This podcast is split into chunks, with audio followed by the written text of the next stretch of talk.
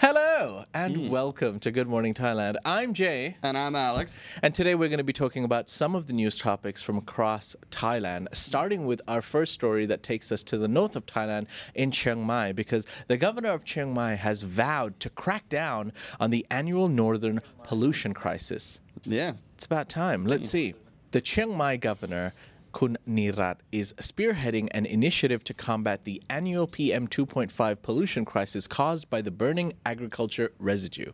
In a teleconference with district chiefs, he emphasized strict measures, including a ban on unauthorized burning from January to April and the use of the FireD app for monitoring. Alternatives to burning, like plowing, burying residue, or selling it to energy recycling plants, are being promoted. Over 1,000 burning spots have been identified, and district chiefs are tasked with verifying burning necessities and exploring alternatives with incentives like fuel assistance for adopting eco friendly practices. Additionally, efforts are underway to encourage energy recycling plants to purchase farm waste, turning it into energy bars for thermal power plants. In a broader sustainability push, 75,000 families will plant rice and receive support for handling hay and residue, potentially turning it into a resource for animal feed or sale. Absolutely great news. The only question is, why did it take them so long? Yeah. I mean, it, it seems like it's a, a story every year. Chiang Mai and the fires that burn up there Mm-hmm. end up becoming, you know, it's it's uh, an externality. It, it floats down. Yeah. Right, so everything that burns in the north ends up coming down south too. So it, it becomes a problem for the whole country. Every year we report and we talk and we ask ourselves, uh, why is there so much pollution? Why are they not doing anything about the haze? But hey, look, kudos to the governor of Chiang Mai. He's doing something about it.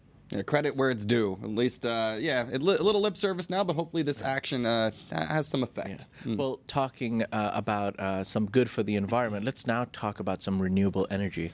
So there was a, a bit of a, a catastrophe as some online bought solar cells led to a devastating house fire. So uh, a house fire caused by a solar cell-induced short circuit completely destroyed a house in Bangkuwat district and Pathum Thani province. The incident occurred on January 3rd at house number 40, Mu 9.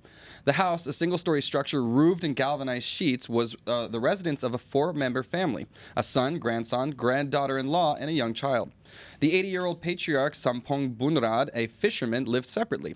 The family's income, primarily from fishing, was modest and unstable, with the grandson working as a taxi rider. Lacking connection to the electrical grid, they relied on the solar cell for power, which malfunctioned and caused the fire. At the time of the fire, the house was empty, but the disaster left the family destitute, losing all their possessions, though no one was injured. Now, despite Sompong witnessing the fire, initial assistance post disaster was inadequate. If you would like to donate to this family, you can go to thethaiger.com and check out the article. There are links to be able to support uh, this disaster-stricken family. So uh, yeah, solar cells. I, like they said, they they're off the grid. They Yeah. need those solar cells, uh, and apparently now nothing left. Yeah. It's a pretty devastating story. Guys, you got to be careful. It's very easy to buy these solar lights from Lazada and Shopee, and they're normally unverified. And, and you know, just looking at peop- user reviews might not be the best way to judge if they're actually made of good quality.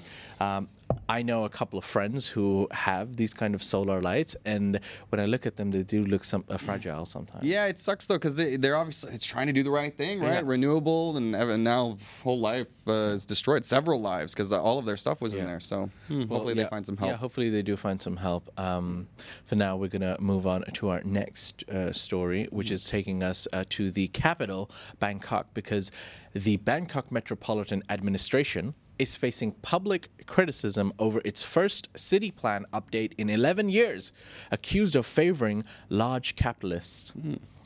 The plan, which has sparked debate on social media, includes changes unknown to many residents with a public opinion period extended to February 29. Um, affected residents like Kun Rachani and Kudarin, who were in the news recently, are dissatisfied as their land is set to be converted into roads without prior notice.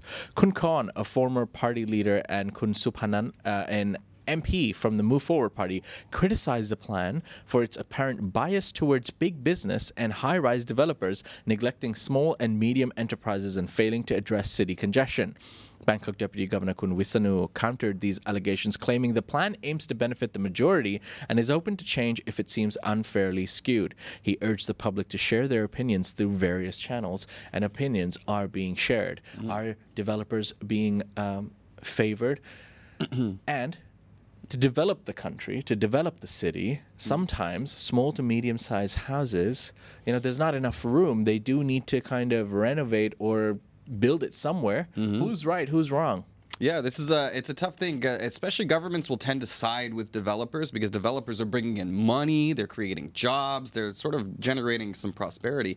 At the same time, you have to counterbalance that with the rights of landowners and private property owners in those developing areas. So, ugh, yeah. Money, Alex? Nobody does anything for money here. Mm, money Not talks, in baby. Thailand. Yeah, ain't Stop that the truth? Well, How dare you?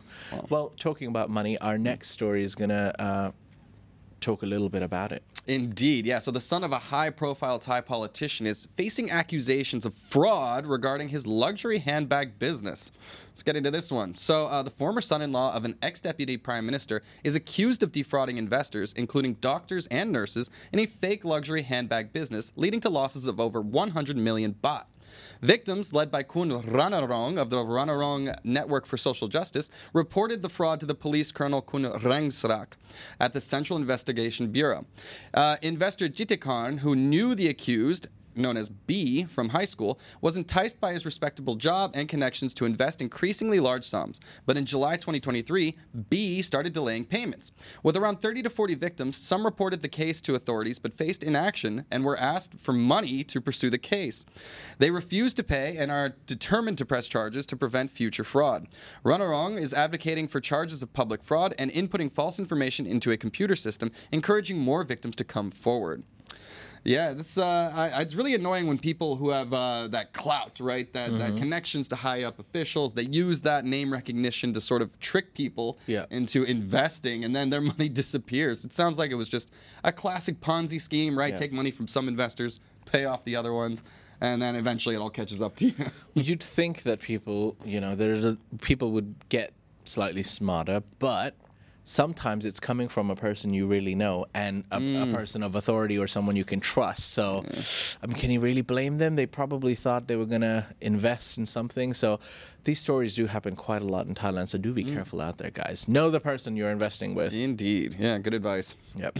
well, we're going to move on to our last story today that is going to take us to the south of Thailand to the beautiful island of Phuket, uh, where unfortunately we've got some tragic news because a tour boat named Martini carrying six Russian tourists sank off Ko- He, which is Coral Island in Phuket, with no injuries reported thankfully hmm. the incident occurred around 3.50 p.m near nambo bay while the boat was moored during a trip that included stops at Got Maitan and Racha Islands. The boat, operated by 31 year old Kunchakri, started sinking due to water entering the engine room through a leaky pipe. Despite efforts, the crew couldn't manage to influx couldn't manage the influx of water. All nine on board, including the six tourists and three crew members, were safely rescued by the nearby vessel Panwa Princess and transported to the Cape Panwa Hotel's pier. Phuket Marine Chief Kun Nachapong confirmed the safety of all the passengers and crew, and no oil leaks were detected. The boat was in regular, uh, regulatory compliance, but it violated certain license conditions, leading to plans for legal action by the Phuket Marine Office. The authorities will mark the sunken boat's location with lighted buoys until it was salvaged, with regular updates promised on the investigation. Now, I don't know. Um, what kind of tour service this was. But again, a lot of people when they travel to Thailand, they take the time to research and book with, you know, big respected kind of tour operators and agencies. However, a lot of the time as a tourist, I get it. You're walking around the street in Patong Beach or wherever you may be, you see a small shop with a you know, I'd be like, Sometimes hey, it's more you- of an yeah, adventure." do you want to go for island hopping? And you're like, yeah. Mm-hmm. And then you end up on a boat that maybe you shouldn't be. Yeah, that sounds like something I'd do. So, uh, yeah, this is a, a cautionary tale for me as well. That Um, is actually very true. That is something exactly what you do. I think so. It's right up my alley. Well, be careful out there, guys. Uh, you know, try try your best to at Yeah. least uh, book a tour with a uh, trusted or long last, like you know, long if the long boat time looks operating. shaky, maybe uh, reconsider your trip for that day because uh, I can't imagine they had a very nice day after that. Yeah. Fortunately, though, they're always in waters where there's constant tourism. So if your boat does sink, there's probably another boat nearby that can come and rescue you. So uh, as it was in this case too. Yeah. Well, ladies and gentlemen, Mm-hmm. uh, that's it. Those are some of the stories from across the country. There's obviously more Mm-hmm. that's happening in Thailand. You can find out more on thethaiger.com. Mm-hmm. Uh, we'll be live again tomorrow morning to everyone. All uh, our subscribers. Yeah, And, and we'll see you live on Friday morning for GMT.